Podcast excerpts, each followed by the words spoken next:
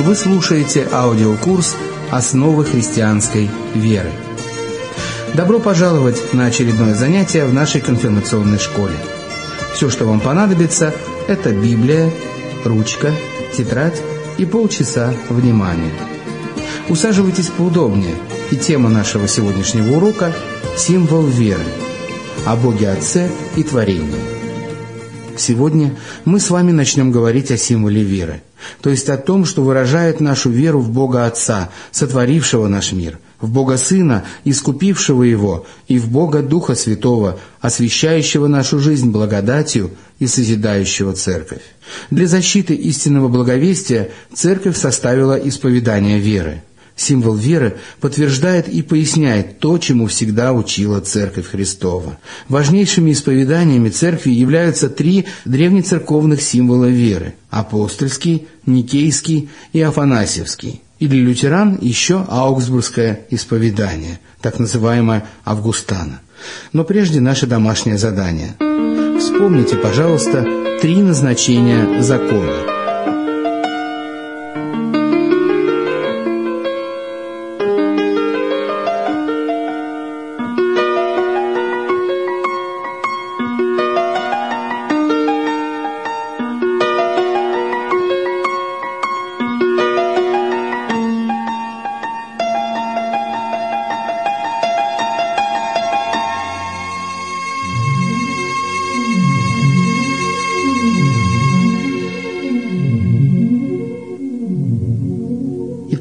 наш вариант ответа. Закон сдерживает негативные устремления человека. Он обличает в нас перед Богом грехи и показывает путь, по которому Богу угодно, чтобы мы с вами шли. А сейчас я передаю микрофон преподавателю нашей конфирмационной школы.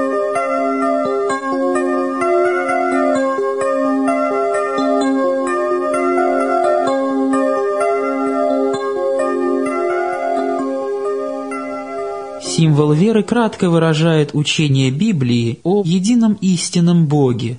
«Слушай, Израиль, Господь Бог наш, Господь един есть», говорится в книге Второзакония в главе 6. «Идол в мире ничто», говорит Писание, «и нет иного Бога, кроме единого». Так писал апостол Павел в первом послании к Коринфянам. Столь же ясно Слово Божие дает нам понять, что Господь явил себя как Отец – Сын и Святой Дух. Исповедание веры в триединого Бога отражает всеобщую веру Вселенской Церкви. Этому Церковь Христова учила повсюду, всех и во все времена.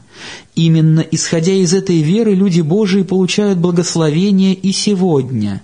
Благодать Господа нашего Иисуса Христа и любовь Бога Отца и общение Святого Духа со всеми вами – Три артикула символа веры говорят о том, что Господь троичен, но в то же время Бог один. Учение о Троице – одно из центральных в Библии, поскольку оно обобщает все откровения Бога о своей сущности. Над этой тайной следует размышлять и стремиться понять что-то в ней, хотя богословские понятия могут вначале показаться абстрактными и непривычными – эти понятия появились в борьбе против учений о Боге, которые противоречат библейскому откровению. Термин «троица» предложен отцом церкви, Тертулианом, но сама Троица ясно присутствует уже с первой страницы Библии. Человеческий разум готов возразить против того, что Бог одновременно един и троичен. Но если человек уяснит для себя – что есть только одно божество, но три личности, это может помочь ему. Бог един и троичен, но не в одном и том же смысле слова. Существует лишь одна божественная сущность, но три самостоятельные личности. Все три личности имеют одну и ту же божественную природу. Единство между ними заключается в божественной природе, а не в смешении личностей. Лица Святой Троицы не могут разделиться и стать разными богами. Это противоречило бы их общей божественной природе.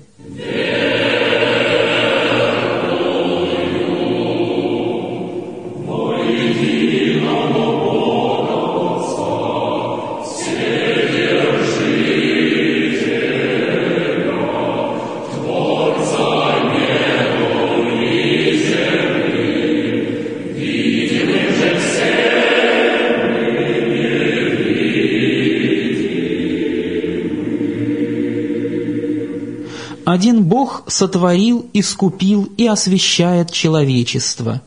Бог всегда один и тот же, и Его бытие неизменно. Писание приписывает трем лицам божества одинаковые свойства.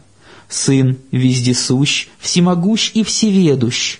Святому Духу также приписывается присутствие повсюду, всемогущество и всеведение. Все свойства Господа едины с Его сущностью. Бог обладает всеми свойствами одновременно. Он всегда есть любовь и святость. Ни одно из лиц божества не может уклониться от своей природы. Триединство Божие можно сравнить с водой, которая может быть жидкостью, льдом или паром. Бога также можно сравнить с розой, где Отец — это стебель, Сын — цветок, а Дух — благоухание. Вместе они составляют одну розу, но в то же время нужно быть бдительным, чтобы сравнения Троицы не привели нас на ложный путь, что часто случалось. Знание о Святой Троице и основания для учения о ней нельзя почерпнуть ниоткуда, кроме Писания. Подлинный автор Библии, Святой Дух, знает глубины Божии. Библейские тексты дают нам понимать Отца, Сына и Духа как отдельных личностей. Как, например, Христос мог молиться Отцу, если бы они не были отдельными личностями. Отец церкви Иоанн Дамаскин говорит о том, что личность и ипостась – это одно и то же. В божестве Отец родил Сына и дал ему свою природу, но не свою личность, поскольку личность отдать нельзя. В вечности, без времени, Отец родил Сына, высказав слово «логос». Таким образом, Сын родился и обрел ту самую личность. Поскольку Он рожден от Отца, а не сотворен, Он имеет жизнь в самом себе, так же, как и Отец. То, что Сын и Дух имеют жизнь в самих себе, делает их самостоятельными, но в то же время – по своей божественной природе они имеют одну и ту же мудрость, силу, святость и волю, что и Отец. Таким образом, различие ипостасей божества не означает их противопоставление. Из Библии мы знаем, что Отец рождает Сына и посылает Духа. Сын же рожден, но не рождает. Сын и Отец посылают Духа, но Дух не рожден, не рождает и не посылает. Дух Святой от Отца и Сына не создан, не сотворен и не рожден, но исходящий. Так говорит Афанасьевский символ веры. Дух называется как Духом Отца, так и Духом Сына. И Отцу, и Сыну приписывается посылание Святого Духа. Дух говорит то, что Он получил от Сына. Святой Дух исходит от Отца и Сына, но Сам никого не посылает и не рождает. Таким образом, можно видеть, что деяния ипостасий различны. Деяния всегда принадлежат личностям или разумным существам. Поскольку Библия говорит о том, что Отец, Сын и Святой Дух действуют лично, понятно, что они являются разными личностями. Каждый из них может чувствовать, желать, учить, наказывать, говорить и так далее. Отец решил послать своего Сына в мир – но именно Сын стал человеком и исполнил деяние примирения. Особые деяния Отца не могут быть деяниями Сына. Деяния Духа не могут быть деяниями Отца и так далее. Дух помогает человеку уверовать во Христа. Верующий в Сына также верует в Отца. Библия чаще всего связывает Отца с сотворением мира, а Сына – с воскресением мертвых и судом. Но когда Отец творил, Он делал это через Свое Слово, а Сын есть Слово, и без Слова не было сотворено ничего.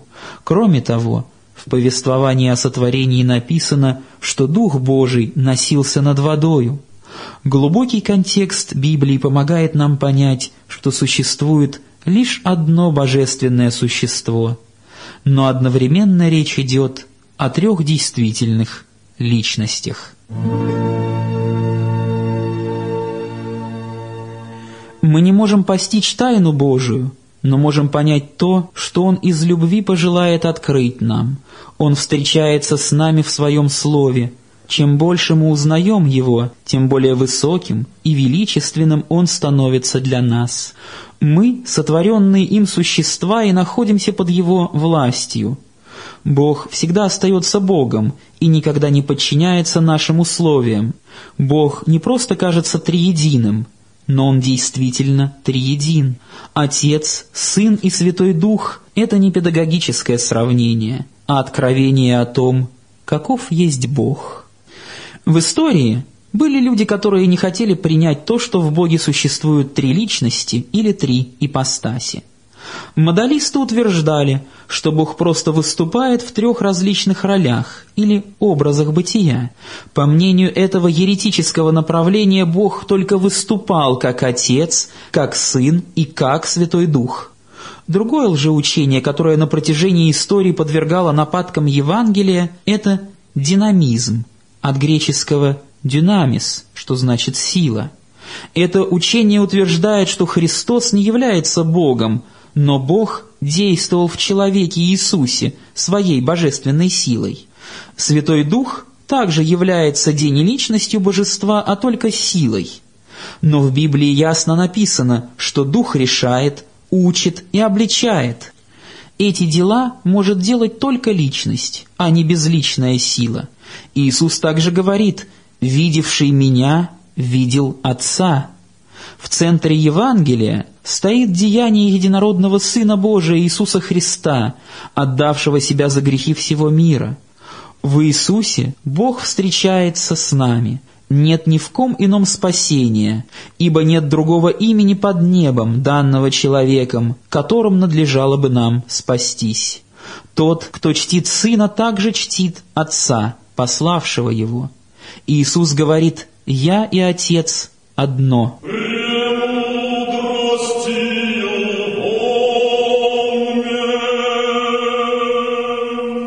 Итак, друзья, давайте сейчас откроем символ веры и перечитаем самое начало, первый артикул.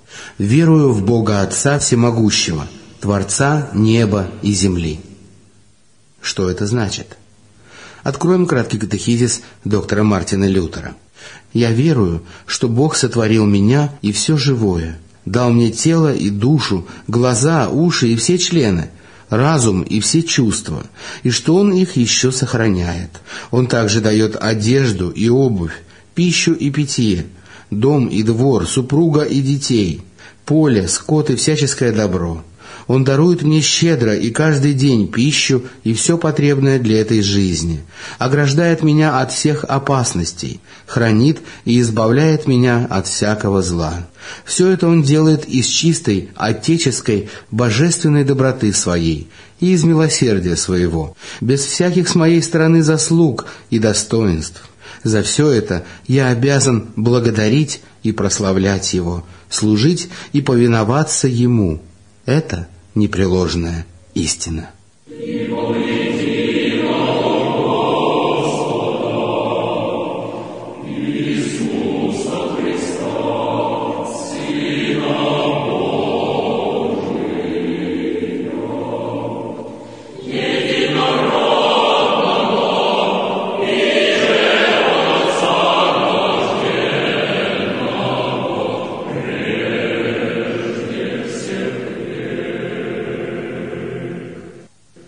Библейском смысле слова значит всем сердцем уповать на Бога, Его Слово и обетование. Вера имеет две стороны. Одна включает знание и признание истинным учения Библии, вторая относится к внутренней сущности веры, которая заключается в уповании на то, что Господь желает и может помочь человеку. Действительно, мы можем ожидать от Бога всяческих благ. У того, кто сотворил небеса и землю, достаточно сил, чтобы помочь малому человеку. Что значит, когда человек говорит, что верит в Творца? Тогда он исповедует, что всем своим сердцем желает быть ближе к Богу, Отцу Иисуса Христа, который через Христа становится и нашим Отцом. Для сего преклоняю колени мои пред Отцом Господа нашего, Иисуса Христа, от которого именуется всякое Отечество на небесах и на земле. Говорит апостол Павел в послании к Ефесянам, «Почему Бог имеет имя Отца?» потому что Он воистину Отец Иисуса и также хочет быть нашим Отцом. Через веру в Сына Божия мы становимся братьями и сестрами Иисуса, независимо от того, какими мы представляем себе наших земных родителей. Небесный Отец отличается от них. Бог Отец всегда с нами, и Он выполняет свои обещания. Он радуется, когда мы хотим поговорить с Ним. Он очень хочет помочь нам, когда мы плачем у Него на руках. Он отвечает на наши молитвы, но делает это по своей воле, исходя из того, что лучше для нас. Можно ли молиться богине-матери? Нет. Бог никогда не являл себя так. Когда Иисус говорит о своем Отце, Он имеет в виду Бога, а говоря о своей матери, Он указывает на человека, Марию.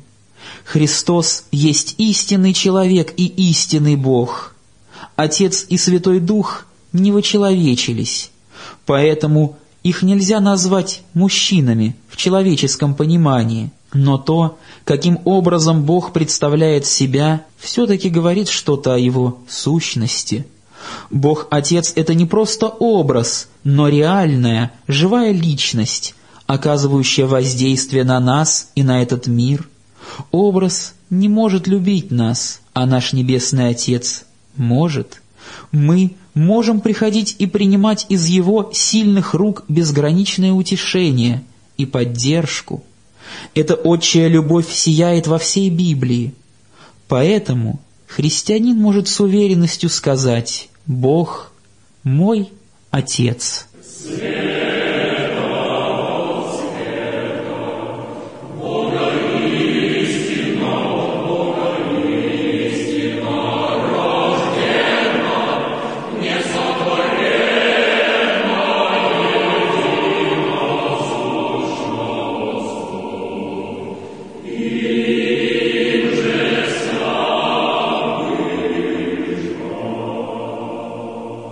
Бог всесилен сделать все, что Он хочет. И вначале Он смог сотворить мир из ничего Своим Словом. Веки устроены Словом Божиим, так что из невидимого произошло видимое. Он хотел творить, и его радовало создание всего живого. В этом животворящем Слове Божьем есть великая тайна.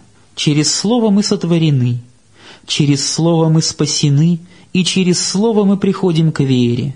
До сотворения не было ничего. Тогда существовал только один, вечный Бог. И Он сотворил вселенную, землю, растения и животных. Упорядоченность и красота природы очаровывают нас, рассматривая то сложное строение глаза, то прекрасный пейзаж или величественные горы – человек может понять, насколько велики разум, забота и сила Творца. Существуют многочисленные теории о том, каким было происхождение мира. Но поскольку в начале не было ни одного человека, трудно говорить об исторических или научных доказательствах той или иной человеческой теории. Иногда люди, желающие обрести независимость от Творца своего и отвергая его существование, используют теорию Дарвина о происхождении видов. В наше время ее часто представляют как доказанную с научной точки зрения, несмотря на то, что убедительные свидетельства истинности ее отсутствуют – Ничто не указывает на случайное возникновение жизни. Никто так и не смог доказать существование мутаций, ведущих к переходу одного вида в другой.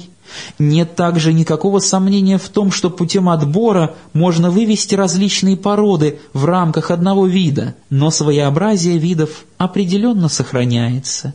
И об этом также говорит Писание. Археологи не смогли найти никаких следов человеческой цивилизации, которые древнее, чем указаны в Библии. Современные генетические исследования также доказали невозможность развития человека из рыбы или обезьяны. Генетические коды имеют настолько мало общего, что это представляется совершенно невероятным. Теория происхождения от обезьяны устарела и строится на поверхностном внешнем сравнении обезьяны с человеком, которые имеют по две ноги и по две руки. В таком случае, с точки зрения генетики, человек имеет больше общего со свиньей – а сходство, существующее между некоторыми видами, скорее объясняется тем, что Творец пользовался сходными идеями для создания новых существ. Маленькая кость птицы, похожая на кость огромного динозавра, скорее говорит об этом, чем о том, что птичка развелась из ужасного ящера. Взгляд на время в учении о развитии – это фантазия – которые прибегают для того, чтобы дать случайности достаточно времени для эволюции. Существующие методы измерения времени, метод датировка по углероду-14, дают результаты, которые намного ближе к библейским тысячелетиям, чем к миллиардам лет теории эволюции. Различные слои земной коры также не свидетельствуют о том, что возраст Земли миллионы лет.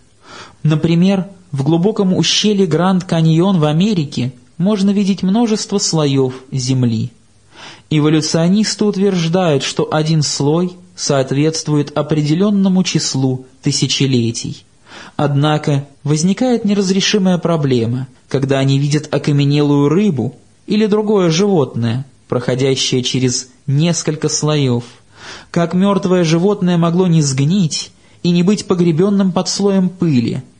Также Сквозь различные слои проходят беспорядочно разбросанные стволы деревьев. Это скорее говорит о великом потопе, описанном в Библии, в книге «Бытия», и перечень этот можно продолжать, но в конечном счете следует сказать, чем больше человек проводит непредвзятые исследования, тем яснее он осознает, что не понимает этого, и тем более неизбежной становится капитуляция его перед фактом существования Творца, стоящего за творением. Наука не может проникнуть в тайну Божию. Она способна лишь угадывать существование Бога, когда обнаруживает фрагменты Его чертежей. Приверженцы теории эволюции рассчитывают более на случайность, чем на Господа, и потому лишают Бога той славы, которая принадлежит Ему за Его творение. Когда человек прямо или косвенно утверждает, что Бог не создал мир за шесть дней, это очень серьезно, ведь тот, кто имеет всю власть, может сделать все, что захочет в любое угодное ему время. Бог Библии – это не часовщик, который завел часы, а затем удалился. Он постоянно действующий, сохраняющий и направляющий Отец. Он не предоставил человека своей судьбе, но каждый день дает ему новые дары. Человек – это не бессмысленный продукт случая, а венец Божия творения. Его ценность нерушима и дана ему высшей силой. Об этом мы знаем из рассказа о Божьем творении. Писание дает основания для свободы и достоинства человека – Дух Божий не желает никого обманывать, записывая в Библии то, что не соответствует истине. Бог думает не только о нашем вечном благе, хотя оно важнее всего. Творец заботится обо всем, что Он создал, о людях, животных и природе. Уповать на Божие провидение значит ожидать, что Он даст нам то, в чем мы нуждаемся. Бог помогает всем, в особенности верующим в Него. Как венец творения человек призван проявлять заботу о природе и животных.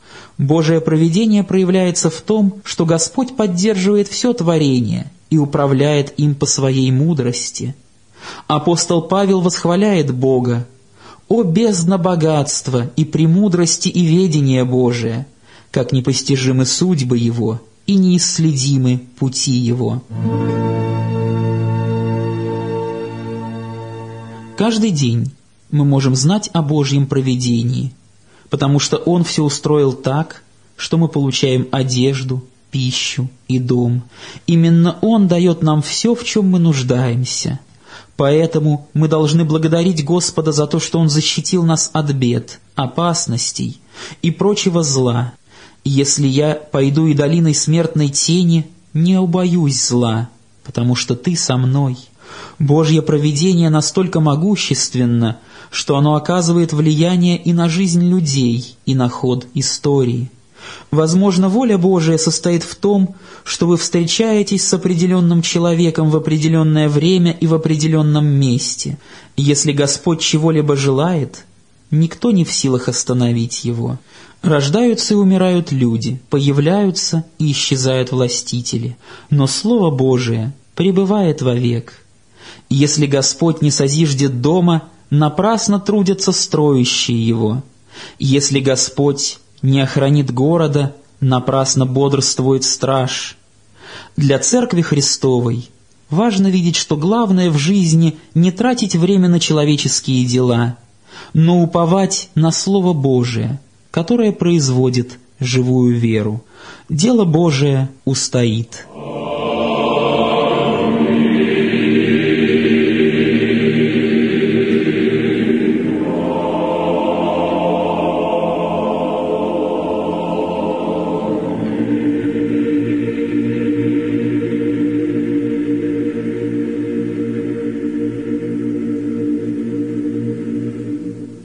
Когда мы можем находить истинное утешение в провидении Божьем, когда мы верны в нашем призвании и по воле Божией используем те способности, которые нам дал Бог.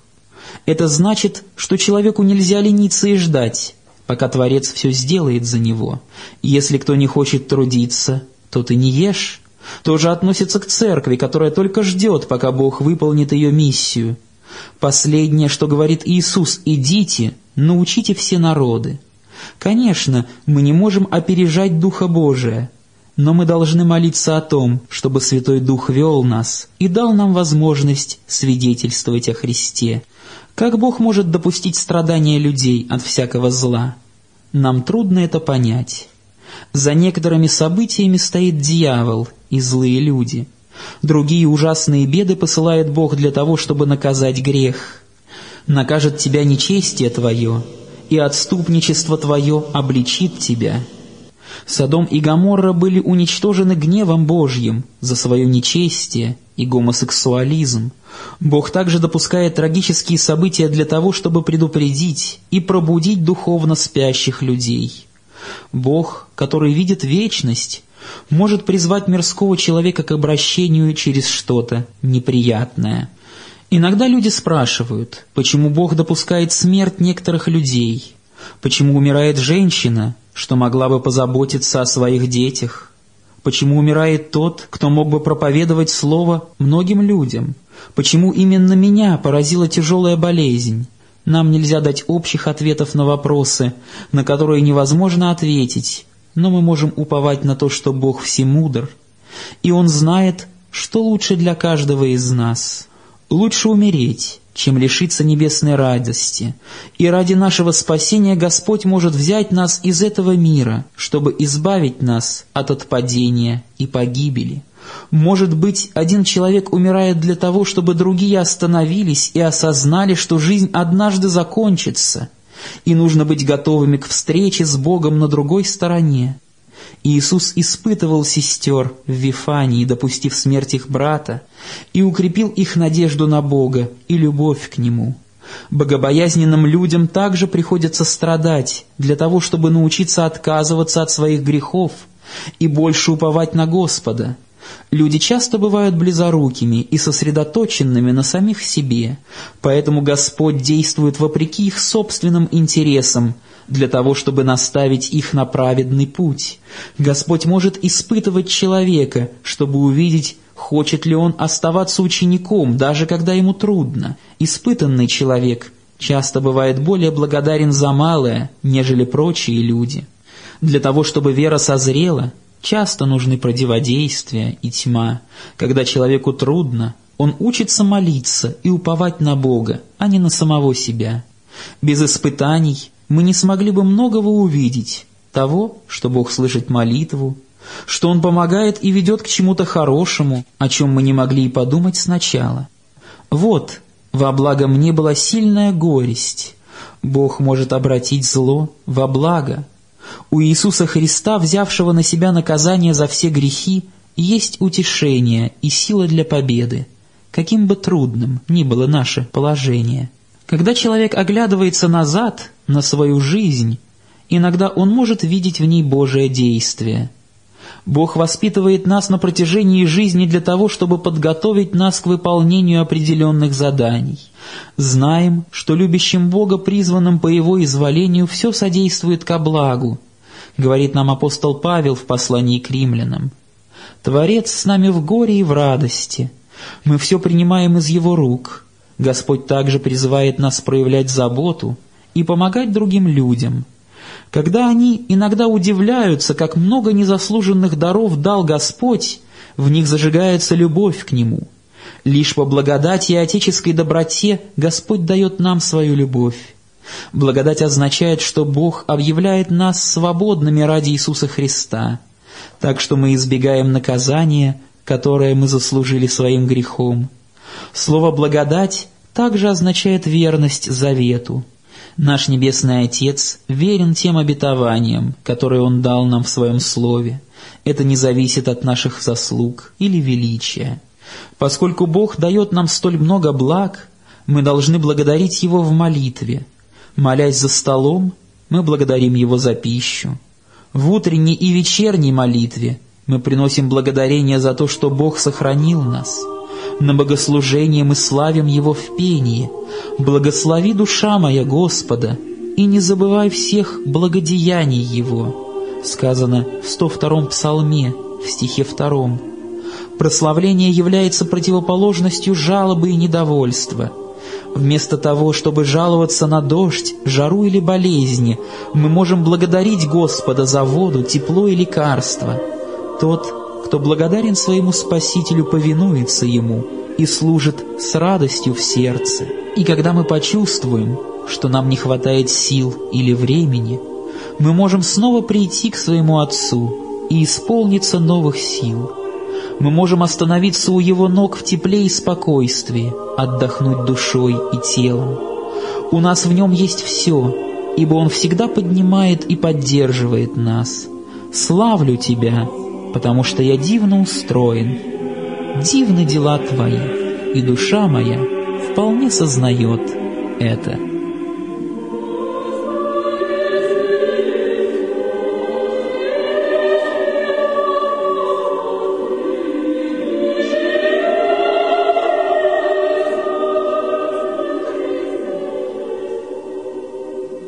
Итак, друзья, завершается наше занятие, посвященное сегодня первому артикулу символа веры – о Боге Отце и творении. А вот наше домашнее задание. Почему человека называют одновременно горстью праха и венцом творения? Да хранит нас милость Божья.